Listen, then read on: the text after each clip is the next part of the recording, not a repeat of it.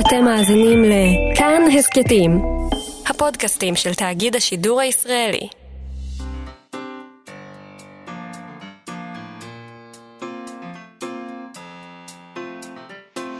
מה שכרוך עם יובל אביבי ומה יעשה לה. שלום, צהריים טובים, אנחנו מה שכרוך, מגזין הספרות היומי של כאן תרבות. אנחנו ב-104.9 ו-105.3 FM, או באתר, אנחנו גם באפליקציה של כאן, שאפשר ל... למצוא בחנויות אפליקציות. אם במקרה לא עשיתם את זה עדיין, מה מונע מכם? עשו זאת.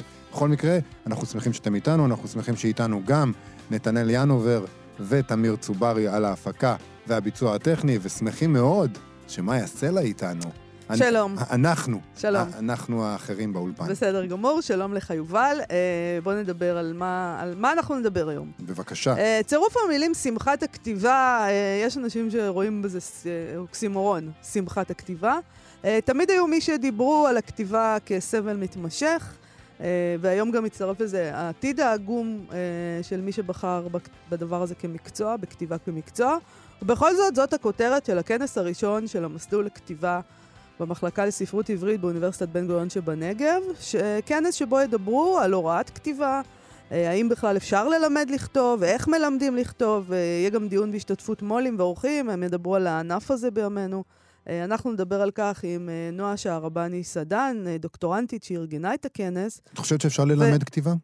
אני לא יודעת, אנחנו בשביל זה מראיינים את נועה שהרבני סדן. אני חושבת שאני מניחה שאפשר ל- ל- לשייף מישהו שהוא כבר סופר, שהוא, שהוא, שהוא יכול להיות סופר, אבל יש אנשים שאי אפשר ללמד אותם כתיבה, שזה רוב האנשים, כי הם לא סופרים, והמון, אנחנו רואים המון ספרים כאלה שיוצאים, של אנשים שהיו בסדנאות כתיבה, אבל גם אם יעשו סלטות באוויר, הם לא סופרים.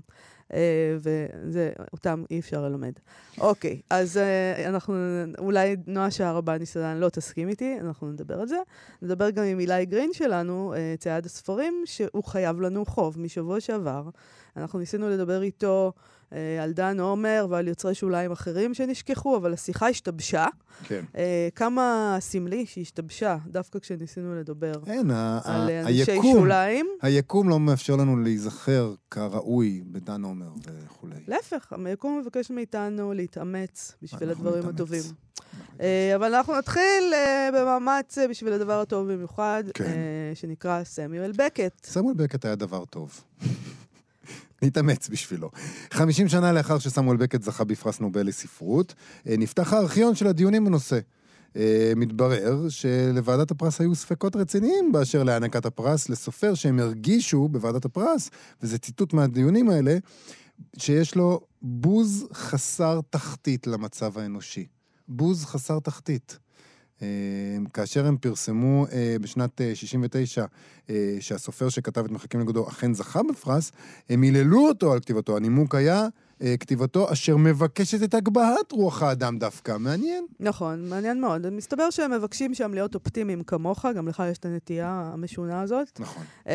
הם רוצים ספרות מרימה. גם סטייה, כל אחד מותר לו את הסטיות שלו. והם לא נותנים לספרות לבלבל אותם. גם ספרות שיש בה בוז חסר תחתית באשר למצב האנושי, בסופו של דבר, אם היא זוכה, אז היא הופכת לא, זה לא אם היא זוכה, זה לא אם היא זוכה, סליחה. היו אנשים בוועדה שחשבו אחרת מאלה נכון. שחשבו על בוז. זה נכון. והם חשבו שהוא צריך לזכות, ושדווקא יש שם... אה, הגבהת רוח האדם. הגבהת רוח האדם, כן. תרימו. Uh, מה שעולה מן הארכיונים זה ששני המועמדים הסופיים שלהם לפרס באותה שנה היו סמואל בקט והסופר הצרפתי אנדרה מלרו. Uh, לצידם היו עוד ש... כמה שהשמות שלהם עלו כאפשרויות, uh, סימון דה בובואר, בורחס, פבלו נרודה, גרהם גרין. ארבעה מחברי הוועדה תמכו במועמדותו של בקט, שניים תמכו במלרו. המתנגד העיקרי לבקט היה יושב ראש הוועדה, אנדרה אוסטרלינג, אה, שהוא ממש, מסתבר, ניהל קמפיין נגד בקט במשך שנים, כי, כי, כי הוא לא היה מועמד רק בשנה הזאת. והוא טען שלתת את הנובל לאדם שהכתיבה שלו ניהליסטית ושלילית, זה מתנגדת לכוונה של אלפרד נובל, ש, שביקש שהפרס הזה יינתן לסופר שכתב יצירה יוצאת דופן ו, ו, ושואפת לאידיליה. איזה מין, יש שם איזה ניסוח כזה. הוא הכיר בכך, אוסטרלינג, שיכול להיות שמאחורי המוטיבים המדכאים ביצירה של בקט יש בעצם אה, מה שהוא הגדיר הגנה סודית על האנושות. זאת אומרת, הוא, הוא כן הכיר בעובדה שיכול להיות שזה יותר מורכב מזה, אבל לדבריו, בעיניהם של רוב הקוראים, מה שנותר הוא שירת רפאים, שכאמור מאופיינת בבוז ללא תחתית למצב האנושי. אה, אחד מחברי הוועדה שדווקא תמך בבקט, אמר שהוא מרגיש שהחזון השחור של בקט הוא לא ביטוי לניהליזם. אלא שבקט מגלה את האנושות כפי שכולנו ראינו אותה ברגעים שבהם היא בוזתה יותר מהכל. ולדבריו בקט אה, אה, מכבס את מעמקי הביזוי וההשפלה של האנושות, משום שאפילו שם ישנה אפשרות של שיקום. הם ממש לא מסוגלים להתמודד עם העובדה שיש סיכוי שבקט פשוט כתב על, ה, על התחתית של התחתית באמת, ושזה סבבה. בכל אופן, כשבקט קיבל את הפרס, המזכיר הראשי שהתנגד, הוא לא היה זה שהודיע על הפרס כפי שנהוג. אלא אה, אחד מהאנשים שתמכו בו בוועדה עשה את זה במקומו, והרחיב גם באשר לנימוקים. הוא אמר שעבודתו של בקט נוגעת במעמקים אמנם, כי רק uh, שם, שהמחשבה הפסימית והשירה יכולות לעשות קסמים. דווקא שם, במעמקים. Uh, מה אנחנו מקבלים כאשר השלילי נדפס, הוא שאל? אנו מקבלים את החיובי.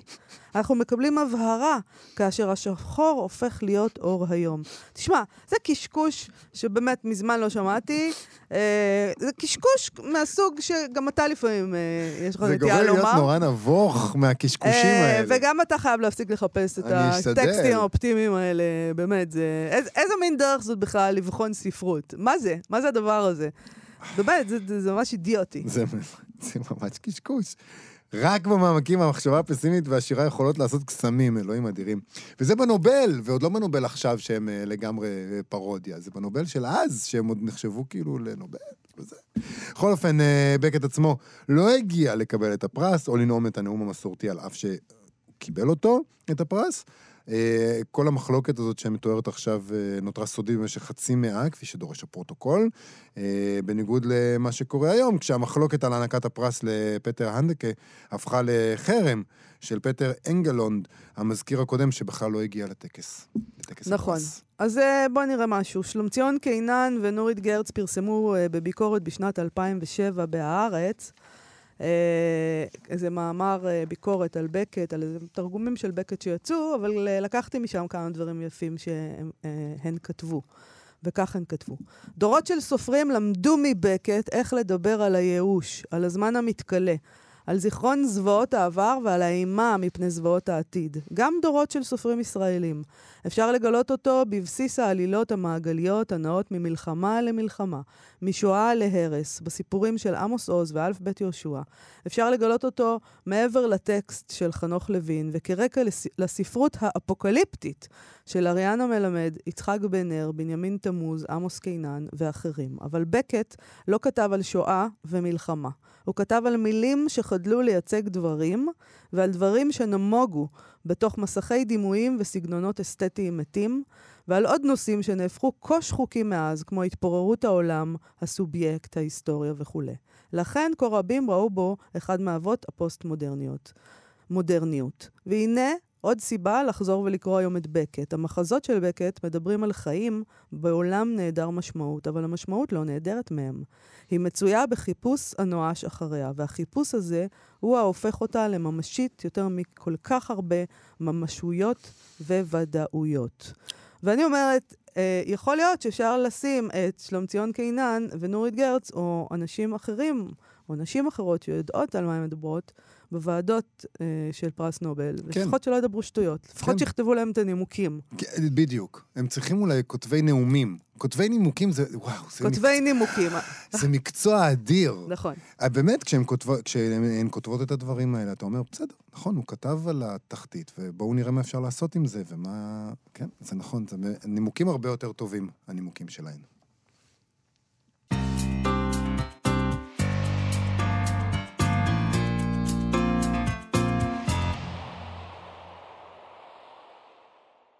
כאן תרבות, מה שכרוך, חזרנו, אלה היו הג'ירפות עם האבסורד. אה, מחר, יום שלישי, התכנסו אה, יפתח אלוני מהוצאת אפיק, דוד גוטסמן מהוצאת פרדס, שירה חפר מהוצאת לוקוס, דוקטור עלמה כהן ורדי ופרופסור יגאל שוורץ מכנרת זמורת דביר, ודוקטור יערה שחורי מהוצאת כתר, לדיון שתנחה סלינה סייג מהוצאת ידיעות אחרונות. איזה... שילוב של כל האורחים ומו"לים האלה מהוצאות מובילות בישראל שידונו במו"לות הישראליות והסוגיות של הספרות בת זמננו. כל זה יקרה בכנס הראשון של המסלול לכתיבה במחלקה לספרות של אוניברסיטת בן גוריון בנגב, בשיתוף מכון הקשרים. כל התקוות הן ש... אני מניח, שהדיון הזה לא יקצץ את uh, כנפיהם של הסטודנטים שלומדים במסלול, כי אם יחשפו ביניהם, מולם את האמת על מצב הספרות uh, הישראלית, אני לא יודע אם יישאר להם כוח לכתוב. אה, מי שארגנה את הכנס היא נועה שערבני סדן, דוקטורנטית במחלקה, שגם תנחה בעצמה דיון על תהליכי היצירה במסגרת הכנס. שלום, נועה שערבני סדן. אהלן. קודם כל, אני חשוב לי להגיד שלא ארגנתי אותו לבד. אוקיי. יכולות הארגון שלי לא כאלה מופתיות. אה, אז זאת אומרת, יחד איתי אה, עסקה בכך יוכי כהן וגם נופיה בר ניצן, ויחד בעצם הרמנו את הכנס עם הרבה עזרה ככה גם של מכון הקשרים, גם של המסלול לכתיבה. ומה הרעיון שעומד מאחורי הכנס הזה? מה אתם מנסות להשיג? אה, אני חושבת שזה בעיקר לתת איזשהו מקום, זאת אומרת, הפתיח שלכם הוא נכון. שוק, הכתיב, שוק הספרות אה, מוצף, אה, מסחרי, ציני וקשה, ורצינו בתוך העולם הזה לאפשר איזושהי בועה, שכן, שאנשים כותבים וגם קוראים. אה, יוכלו לדון ביצירות שלהם, יוכלו להעלות את זה, יוכלו אה, לדבר על התהליכים שהם עוברים אה, ככותבים. רצינו בעצם לתת מקום בתוך עולם ספרותי שהמקום, בייחוד מי שכותב ספר ביקורים ומכיר את זה, המקום הוא מאוד מצומצם. שאת בעצמך, בוא נגיד, בקרוב מוציאה ספר בהוצאת ידיעות, נכון? בעזרת השם, כמו שנהוג לומר היום. בעזרת השם, כן. אוקיי. אז בואי נדבר רגע על, ה... על העניין הזה של לימודי כתיבה. אוקיי. אפשר בכלל בעינייך ללמד כתיבה? זאת שאלה, זאת שאלה גדולה, גם מה זה ללמד כתיבה? מה אתה בעצם מלמד אדם שרוצה לכתוב? אמ, אני יכולה להגיד לך אה, שמבחינתי, אבל, אבל זו תפיסה נורא אינדיבידואלית. גם בכנס אנחנו מביאים אה, סופרים שונים שמלמדים כתיבה, והתפיסות שלהם שונות לחלוטין, בין אתגר קרת ושמעון עדף, אה, עובר ים סוער וככה בתפיסות, בגישות. אני יכולה להגיד באמת ברמה האישית שמבחינתי אה, לימודי כתיבה, כמו כל לימוד, הוא פשוט דיאלוג עם עוד אדם כותב, עם עוד אדם קורא, והניסיון להרחיב את, את העולם, או לקלף קצת שכבות, אמ, או לשאול את עצמך שאלות, למה אתה כותב, האם זה נחוץ? זאת אומרת, מבחינתי גם אדם שהגיע לסדנת כתיבה ובסופו של דבר מבין שהוא לא, זאת אומרת, הוא, הוא לא אמור לכתוב, הוא אמור לכתוב משהו קטן לעצמו וזה לא לפרסום. וגם זה ראוי לחלוטין באותה מידה שאדם ש... אז השאלה אם במסגרת כזאת הדברים צריכים בכלל להתקיים בתוך האקדמיה, אולי זה צריך להיות מחוץ לאקדמיה, הרי האקדמיה אה, לא בהכרח אה, מבקשת אה, לעשות דווקא את התהליכים האלה, מבקשת לעשות משהו יותר מתודי. אה, זאת שאלה טובה, אני חושבת ש... אה, שדווקא הכנס הזה, זה שהוא נעשה בתוך גוף אקדמי, בתמיכתו ובמימונו, זה אומר דווקא על איזה שהם תהליכים אחרים שקורים בתוך האקדמיה. כי בעצם כשאתה חוקר ספרות, אז ספרות הופכת לאיזה משהו שאתה מתבונן בו, לאיזה מושג, ולא תמיד נותנים מקום. זאת אומרת, בתוך כנסים אקדמיים יכולים לדבר על ספרות, אבל לא יהיה רגע שיקריאו את היצירה. זאת אומרת, רק ידברו על. וכאן הכנס הזה הוא בעצם עוצר רגע ואומר, אוקיי, הספרות היא במרכז, הספרות עצמה. הגוף הסברותי עצמו, הטקסט, לא מה שאומרים עליו, ובעיניי זה רגע מאוד מאוד חשוב. אני חושבת שהאקדמיה הולכת לכל מיני כיוונים, בטח בתוך המחלקה אה, בבן גוריון, שהיא מחלקה אה, אה, בעיניי מאוד פתוחה, מאוד פורצת דרך. אה, ודווקא השילוב בין היצירתי לאקדמי הוא מפרה, לפחות אותי. את יכולה לספר קצת על התוכנית הזאת? כמה זמן היא קיימת? כמה תלמידים כבר עברו? אה, אה, ב... עד כמה באמת זה נותן להם את הכלים אחרי זה לפרוץ אל תוך אה, שוק הספרות? אה, אז בעצם המסלול לכתיבה יצירתית, אה, המסלול הוקם לפני 20 שנה על ידי אורי ברנשטיין, אה, ואני לא יודעת כמה בוגרים סיימו, ומסתבר אין לי את הסטטיסטיקה, אבל הרבה אנשים הוציאו ספרים וספרים טובים, זאת אומרת, גם הגר ינאי בוגרת, ומירב זק פורטל, ואורית גידלי, וסלינה סייג. אה, והשנה אה, זכו ככה בפרסים, גם רוני אלדד על הספר שלו שהוא נהדר, יבוא, ספר שירים בהוצאת פרדס. כן. וגם טלי שמיר ורצברג, חלה כמו מים, בהוצאת הקיבוץ המאוחד, ואדם רצון, שגם אה, יצירה שלו תעלה בכנס, בהופעה ככה בימתית, הספר השירה שלו, צריך להילחם במובן מאליו. כן יש עשייה, כן אתה מרגיש את הבוגרים של המסלול אה, משפיעים על, על עולם הספרות. כן אתה מרגיש אותם שם פעילים. אני רוצה לשאול אותך על התהליך של... את, את כותבת את הדוקטורט שלך עכשיו, נכון? ואת גם... אני מנסה, אני מתיימרת לכתוב אותו. את מתיימרת לכתוב דוקטורט ואת מתיימרת להוציא ספר ביחד, שזה באמת, אני מורידה את הכובע, כל הכבוד. אה, אבל יש איזה... ביומרות אני מאוד חזקה. זה גם לא, זה גם לא דבר פשוט, יומרות, אגב. אה, נכון. רוב הזמן אנחנו מנסים ללכת בצל. הם אותי בחיים, יש לי למה לחכות. אז אני רוצה לשאול אותך, יש מין טענה כזאת אה, שהאקדמיה לא אוהבת מרצים שהם גם כותבים פרוזה, היא לא אוהבת את השילוב הזה. ואת עושה את שניהם כרגע. זה נכון, גם קיבלתי הערות, אני באמת? רק בשלב כתיבת הצעת אחרי, כן, שאני כותבת בעצם אה, כתיבה מסעית, ולא כתיבה מחקרית. אה, ואני, אה, כן, זה נכון. אבל אני, אני כן הייתי רוצה להאמין, עוד, עוד אחת רק ככה שאיפות שלי, ש, שהמחלקה לספרות כן תאפשר מחקר שגם הכתיבה שלו היא ספרותית. אני חושבת שזה כן קורה בעולם, ואני חושבת ש, אה, שזה נורא תלוי בהנחיה, ושיש איזה מנעד שאפשר להרחיב אותו, לפחות אני, אני אנסה. אקדמיה זה מקום שמרני, אז אה, כן, תפרצי גם את נכון, זה. נכון, אני חושבת שבן גוריון טיפה פחות. כן. אולי לכן להם יש תלמידים, ולמקומות אחרים אין נכון, תלמידים. נכון, נכון. אגב... יש משהו נורא חי במחלקה. אגב, התלמידים, אלה שמגיעים למסלול, זאת אומרת, הם, הם, הם מגיעים, אנשים די צעירים, אני מניח, הם לומדים במקביל קורסים בספרות במחלקה הרגילה, והם לומדים ספרות, אבל יש להם איזה מין מסלול כזה אה, לכתיבה יוצרת. אני מבין נכון? בעצם, אה, במחלקה לספרות בתואר השני, זה לא אנשים כל כך צעירים כי זה תואר שני, זה לא תואר ראשון. Mm-hmm. אז, אז בעצם יש מסלול שהוא מחקרי ויש מסלול שהוא יצירתי. במסלול המחקרי כמובן מסיימים עם תזה, ובמסלול היצירתי אתה אמור לסיים עם איזשהו פרויקט, עם כתב יד שהוא כאילו שקול לתזה. אבל אה, אני מתקש... מתכוון לזה בהקשר לדברים שאיתם פתחנו. אוקיי. כל הדברים שעלולים המו"לים והאורחים אה, להגיד להם.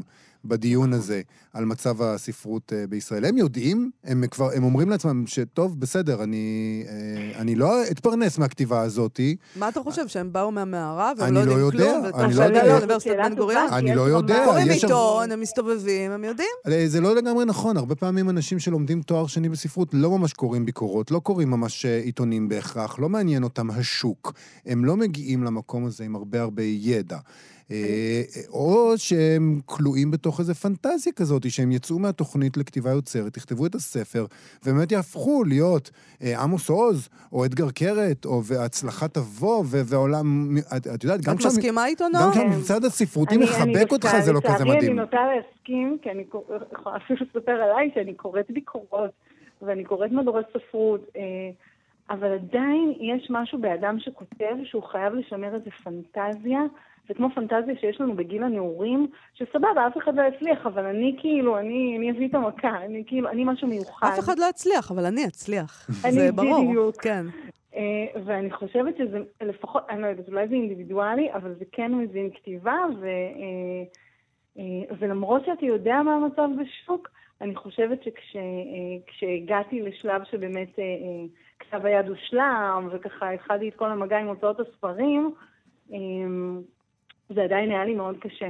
זה היה לי קשה להבין שאני לא בת יחידה, ושאומנם אה, אה, אה, אורחים מסוימים מאוד התלהבו ממה שכתבתי, אבל זה לא תמיד הבשיל לכדי חתימת חוזה. וגם כשאתה חותם על החוזה וקורא מה הוא אומר, זה לא תמיד מה שציפית, אבל... זאת אומרת, בכנס הזה יש גם איזה סוג של קריאת אזהרה לתלמידים. אל תחשבו, אתם בסדר, אבל הנה תשמעו את האמת. אל תגיעו למקום הזה שבו הפנטזיה משתלטת עליכם לגמרי. נכון, וגם אני חושבת שאם אתה באמת אה, אומן שחייב ליצור, אתה עושה את זה בכל תנאי. אני עובדת עכשיו על אה, רומן שני, אחרי שהבנתי מה זה אומר, כמה שעות השקעתי בכתיבה, ועכשיו אני גם תוך כדי עריכה של הראשון, ו- וזה לא קיבע לי את האש אה, לכתוב. זאת אומרת, כן עלו לי שאלות, אוקיי, אז כאילו ישבת וכתבת, ו- והעולם לא עמד מלכת ו... ו... ומחכה רק לרומן הבא שלך, אבל כנראה שזה צורך פנימי שיש לי, אז, אה, אז אולי טוב דווקא שיש איזה כאילו מסננת כזאת מבחוץ.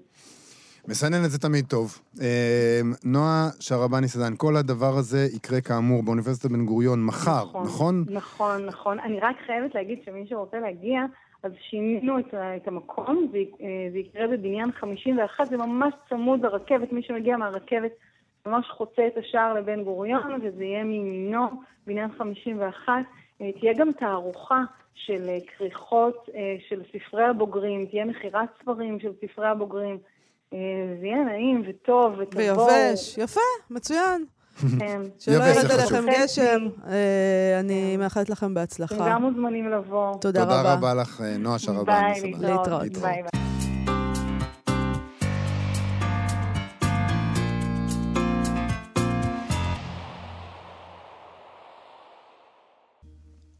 כאן תרבות, אנחנו מה שכרוך. בשבוע שעבר ניסינו לדבר עם צייד הספרים שלנו, אילי גרין, מחנות הספרים המשומשים האחים גרין, על דן עומר, גם אה, גיל ססובר דיבר לפני שבועיים על, על דן עומר אה, בפינתו על ספרים נשכחים.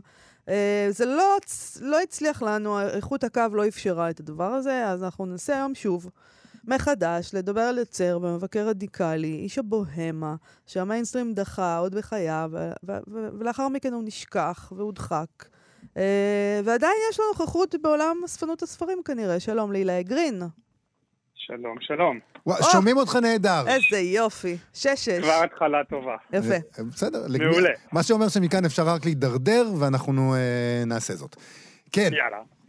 אה, אוקיי, אז אנחנו בכלל נדבר על השיח אה, שהיה בתקופה בשנות ה-60. אוקיי. אה, דן עומר היה אה, יוצר ישראלי, אה, טיפוס שובר מוסכמות בכל, אה, בכל רמ"ח איבריו. אה, התפרסם בעיקר כשהוא הוציא את, הרומן שנקרא בדרך. שהגיע לב- שזה- לבית המשפט.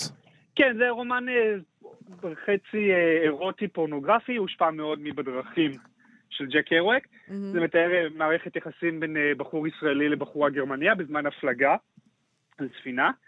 זה גרר תביעה מטעם הצנזורה, בעיקר בגלל שהיה שם דברי תועבה לטענת הצנזור הראשי, זה היה בניגוד לחוק. אה, הוא עמד למשפט, לדעתי, אה, דן אומר שם, כל מה שהוא חיפש היה בעצם את הפרסום עצמו, לאו דווקא את ה... את ה לצאת צודק או לצאת, לצאת מנצח במשפט. הוא קיבל קנס כספי, מאסר על תנאי, הקים אוהל אה, מחאה אל מול איפה שהכנסת הייתה אז בירושלים, ומכר כמובן בזמן שהוא התנגד לכל המשפט שהיה, הוא מכר המון המון עותקים פיראטיים של הספר. אה, נפלא. יפה. כן. זה גם דרך למכור ספר. מה זה אומר עותקים פיראטיים? רגע, מה, הוא הדפיס את זה ככה בעצמו וזה? הצנזורה פסלה את הספר שלו, והוא החליט למס... בכל מקרה, בתוך המאהל מחאה שלו, הוא החליט למכור את העותקים של הספר. רוב מדהים. העותקים שהיום ניתן להשיג בשוק הספרים מיד השנייה, זה עותקים שנמכרו אז מהאוהל מחאה שלו. כלומר, הספר מעולם לא הופץ בצורה אה, לחנויות הספרים. רגע, ו- וזה קשה להשיג את בדרך? אה, כן ולא. כלומר, אה, אין עליו הרבה ביקוש, יחסית. אוקיי. הוא, הוא לא רואים אותו הרבה, מצד שני, כאשר הוא מגיע, הוא לא נמכר ישר, הוא לפעמים יכול לשכב אצלי שנה על המדף. מה אתה אומר? אז הוא לא כזה חי בעולם אספנות הספרים.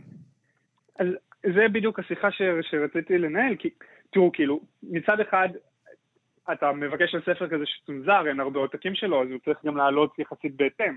אני לא יכול לקחת עליו ספר על 40 שקל. כן. אז אני לוקח עליו בערך 200 שקל, משהו כזה, ואנשים לפעמים לא מבינים ולא מוכנים לשלם על ספר רומן רגיל 200 שקלים.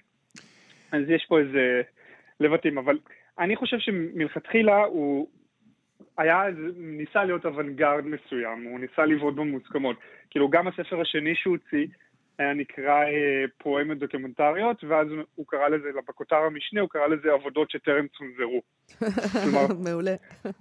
הוא מראש ניסה אה, לבעוט במוסכמות, לשבור את הגבולות ולהוות איזה, אה, לא יודע, יוצר בועט ו...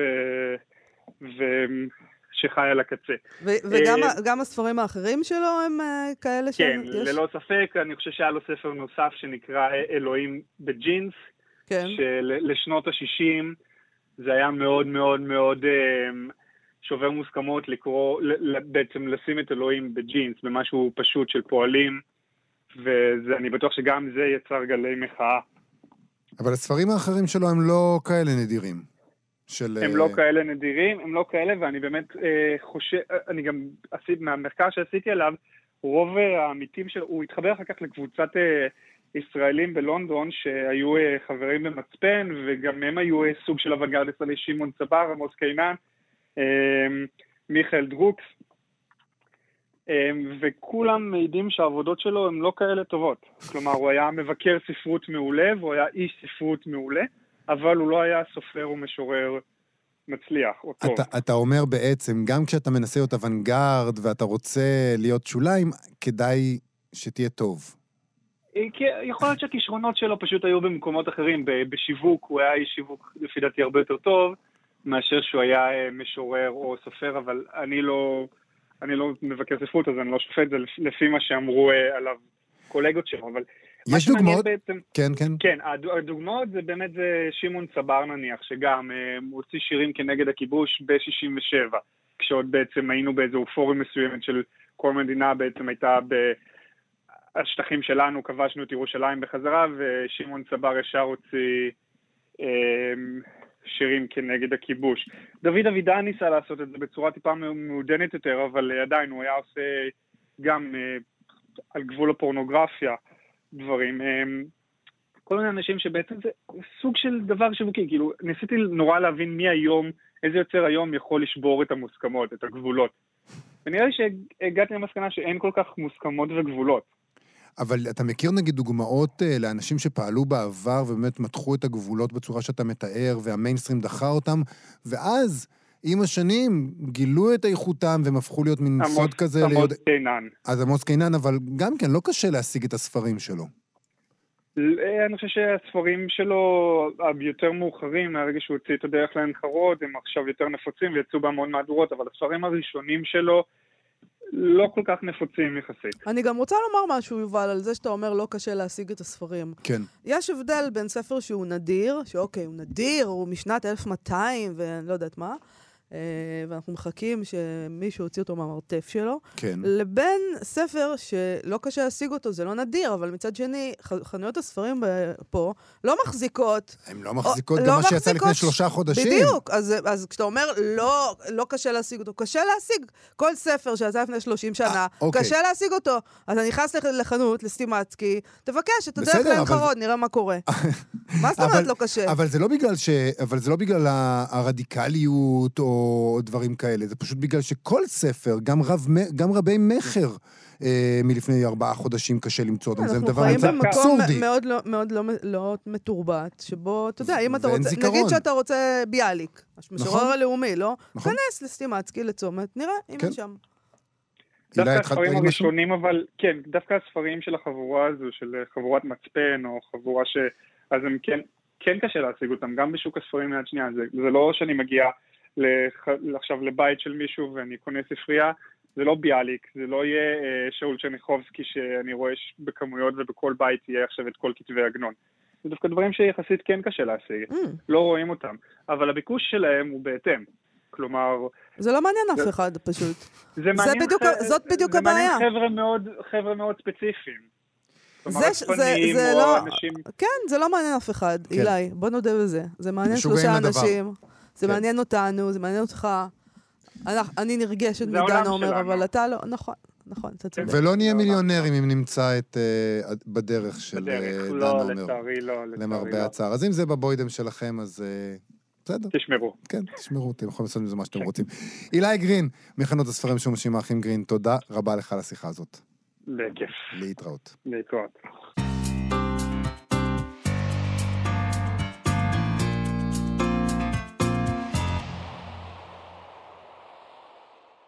אנחנו מה שכרוך אה, בכאן תרבות, ואלה היו The Dead South. In here I'll be in good company.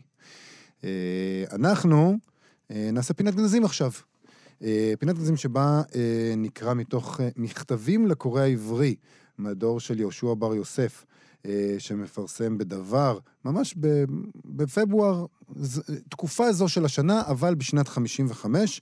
אה, 1955. 1955, כן, הוא מזהיר במכתב הזה אמ, מפני ההשלכות החמורות של הכבלים של הסופר העברי למשולש הקטן, ומדוע בעצם הוא כבול לשם. זה נכתב, זה נקרא סופר עברי במשולש הקטן. מהו אותו משולש קטן? אז הוא מסביר. קורא יקר, אל נכון שמעת או קראת על אותה מימרה הרווחת בין הולכי רכיל. סופרים עברים יושבים בקו החזית של המשולש הקטן, שבין קפה כסית לבין שני בתי הקפה שבפינת רחוב דיזינגוף פרישמן. הלצה זו, הרבה מן האמת בה. אם יתקפך פעם חשק לקבל אוטוגרפים מרוב הסופרים ואנשי הרוח, אין אתה צריך לכתת רגליך יתר על המידה. די לך אם תערוב שניים שלושה לילות, שבין קפה כסית לבאי מועדון מילו שבכיכר דיזינגוף, וחזקה עליהם ועליך שתמצאם עד אחד. ולא תל אביבים בלבד תמצא שם. גם הסופרים הירושלמים והחיפאים המזדמנים לתל אביב, אה, חזקה עליהם שיזדמנו לשטח המשולש הקטן לשם פגישה עם חבריהם לעת. אה, והוא מסביר... מה מסוכן בזה? רגע, נגיע. אה, אוקיי. נגיע. הוא מסביר שרוב הסופרים ואנשי הרוח העבריים חיים בתל אביב לא מפני שהעיר הזאת חביבה עליהם כל כך. כמעט ואיני מכיר סופר אחד שלא התאונן על תל אביב האוכל את יושביה. ועוד מיני תלונות וטענות ומעיינות כיד הדמיון הטובה עליו. הם חיים כאן מטעמים פרוזאיים ביותר. סיבות כלכליות כופות אותם לכך. זה כאילו נכתב עכשיו, נכון? איך זה נכתב עכשיו? איך סיבות כלכליות? אז זה היה מקום זול לגור בו, והיום אף אחד לא יכול לעשות לעצמו לגור לא, פה. לא, הוא אומר... אז מה זה סיבות כלכליות? הוא אומר שכל ההוצאות הספרים ומערכות העיתונים והתיאטרונים ומוסדות התרבות, התרבות המרוכזים ברובם בתל אביב, וכיוון שהיצירה הספרותית כשלעצמה אינה מקצוע שמפרנסת בעליו, בסדר, אבל הם יכלו לגור פה גם. נכון. הם יכלו, הם היו יכולים לשלם שכר דירה, או לקנות דירה, או לא זה יודעת נכון. מה. אבל הוא אומר, הסופר המצליח ביותר בישראל אינו מרוויח מיצירה ספרותית אפילו כדי רבע מפרנסתו. אז הוא נאלץ לעשות את כל הדברים האחרים. לתרגם, לערוך, נכון. להיות עיתונאי, אה, וכולי וכולי, כדי... אה, והוא אומר, כיוון שרוב העבודות הצדדיות האלה נמצאות בתל אביב, מתרכזים רוב הסופרים בתל אביב. עכשיו, מה הבעיה? שאלת. עם? המשולש הקטן. מה הבעיה? כן. סופר בן מדינה בעלת קוראים מרובים, אינו קשור לשטח גיאוגרפי מסוים. היצירה הספרותית או הצגה בתיאטרון משחררת אותו מזיקה כלכלית למקום מסוים, והוא גר בכל מקום שהוא רוצה, ובעיקר יוצא ונכנס בכל חברה רצויה לו. הוא חי בכרך, הוא חי בעיר, בעיירה, בכפר, הוא מתרועע עם אנשים מחוגים שונים. חוגים פרוט... פרולטריים, חוגי המדינאים וראשי החברה, הכל לפי נטיות ליבו ואפשרויותיו. הוא רואה את חיי בני עמו מכל מיני כיוונים. רגע, נתקע לי הדבר הזה, מכל מיני כיוונים, נקודות זווית, וסופג לקרבו ערכי חיים ודפוסי הוואי מכל שכבות של האומה. זה כמובן דבר מאוד נחוץ לספרות. שעה שהוא מעלה חוויותיו על הנייר, הרי הוא משקף כמידת כישרונו הגדול או הקטן את אספלריית החיים של בני עמו. לא כן הסופר הישראלי. אה, הוא חי במין גטו. מבחינה גיאוגרפית ומבחינה חברתית ואנושית כאחד. אין הוא יכול לשמש עד ראייה ועד קליטה לכל אותו שלל, לכל אותו שלל הופעות ודמויות ודפוסי הוואי שארצנו הקטנה והרב-גונית משופעת בהם. אפילו היה רוצה לתת אה, שיקוף רפורטאז'י להוואי החיים אה, התוסס בארץ, לא היה מסוגל לכך. על, הכ... על אחת כמה וכמה שהמדובר אינו בספיגה וביצירה רפורטאז'ית, אלא בהסתגלות איטית, ומה... הסתכלות איטית ומעמיקה לפינות שונות של החיים. בקיצור, הספרות לא מצ... היא יכולה לתאר רק את המשולש הקטן. היא לא יכולה לתאר את כל, ה... את כל הדברים האלה. אה, הוא לא יכול לבקר, הוא אומר, במועדוני לילה יקרים, בבתי מלון מפוארים, אין לו פנאי להסתכלות של ממש אפילו בבתי השכנים. חמוד, נחמד. טרוד ומבוהל הוא על פרנסתו ועל עבודתו. ואז מה הוא אומר? עיירה, עיירה, אנחנו לא יצאנו מהעיירה, זה נכון. נכון? זה עדיין נכון. ומה, דבר מעניין שהוא אומר, בשנת 55, כן? הוא אומר, הספרות העברית עוד לא נתנה לנו רומן אחד ראוי על חיי הקיבוץ. 55. אוקיי, בא לה אחר כך עמוס עוז וכתב משהו, לא? זה נכון. זה נכון, אבל הוא מאשים גם את עסקני התרבות. הוא אומר שעסקני התרבות של הקיבוץ יודעים לספר ארוכות וקצרות על אפשרויות היצירה שהקיבוץ מעניק לסופר ולאומן. באה המציאות, הוא אומר, וטפחה על פניהם של הסיפורים האלה. שום סופר לא נקלט בקיבוץ ולא נשאר בו אפילו כמשקיף. אפילו הסופרים הצעירים הקרובים קרבה מפלגתית ואידאית לקיבוץ לא עצרו כוח ועזבו את הקיבוץ בעודם נערים. ממש. בקיצור, אנחנו תקועים בתוך משולש, אנחנו הסופרים. כן? עכשיו זה כבר לא ככה. כי עכשיו יש לכם אינטרנט, אתם הסופרים. אז אתם אתם הסופרים. יכולים לארגן שבפיד שלכם יהיו כל מיני... מי- מי- אז תני לי להגיד לך מן על זה היקב משהו. ומן הגורן, כל מיני אנשים מעניינים. אני רוצה להגיד על הדבר הזה משהו. ראשית, כן, בבקשה. ראשית, אמור. הוא צודק. הוא צודק, זה נכון. אתה רוצה להיות סופר, אתה צריך להסתובב בעולם, אה, אתה צריך לראות דברים, אתה צריך, זה, זה קשה מאוד לכתוב מתוך איזה משולש כזה אני קטן שבו אתה זוכרת נמצא. שבספר, אה, לא יודעת אם אולי בסיפור על אהבה וחושך יש את העניין הזה. אה, עמוס עוז כותב על עצמו שהוא תמיד חשב שהוא לא יוכל לכתוב אה, ספרים, להיות סופר, כי הוא בא ממקום כזה קטן, הוא מהקיבוץ, הוא יושב שם בקיבוץ, הוא לא רואה את העולם, הוא לא כן. נוסע בעולם, הוא לא זה. ואז הוא, ואז התגלגל לידיו הספר וייסברג, אוהיו, אה, שהוא ראה שההוא מתאר עיירה קטנה כזאת, רק אותה, את האנשים הקטנים בעיירה, והוא הבין שגם הוא יכול. אז התיאוריה הזאת שלך, כרגע שאמרת ברוב אה, חשק, שסופר צריך לטייל בעולם, לראות את העולם, להיות בקזינואים, להיות בבתי מלון מפוארים, להסתובב עם שועי עולם, אבל גם עם פועלים, זה פשוט דבר אה, לא נכון. אז זהו. אה, הדבר הבא שרציתי להגיד זה שפרט ידוע, יחסית, זה שבולגקוב כתב את האומן ומרגריטה, בלי שהוא ביקר אף פעם בירושלים, והתיאורים שלו, של הדברים אה, שמתרחשים שם, והסמטאות, וכל העליות והמורדות, אה, הוא אף פעם לא ראה את הדברים האלו, הוא מתאר שם אה, כל מיני סיטואציות. הוא עשה ודברים. גוגל ארט. הוא עשה, ולא וואו. היה גוגל ארף אז. לא אפילו גוגל ארף לא היה לו. אז מה החלטנו? שאפשר להיות סופר בלי לראות את העולם? אני חושב שמה שצריך זה עולם פנימי עשיר. Mm. זה נראה לי יותר דחוף מאשר עולם חיצוני עשיר. זה אין מה לעשות, בסופו של דבר... אפשר להמשיך לשבת בבית קפה. אפשר להמשיך לשבת במשולש הקטן, להישאר בתל אביב, לשלם את שכר הדירה המופקע, הכל בסדר. יצא מזה ספרים טובים, אם רק נוכל לא, לא, לדעת אז לכתוב. אז דבר אחד אה, אני מתנגדת לגמרי.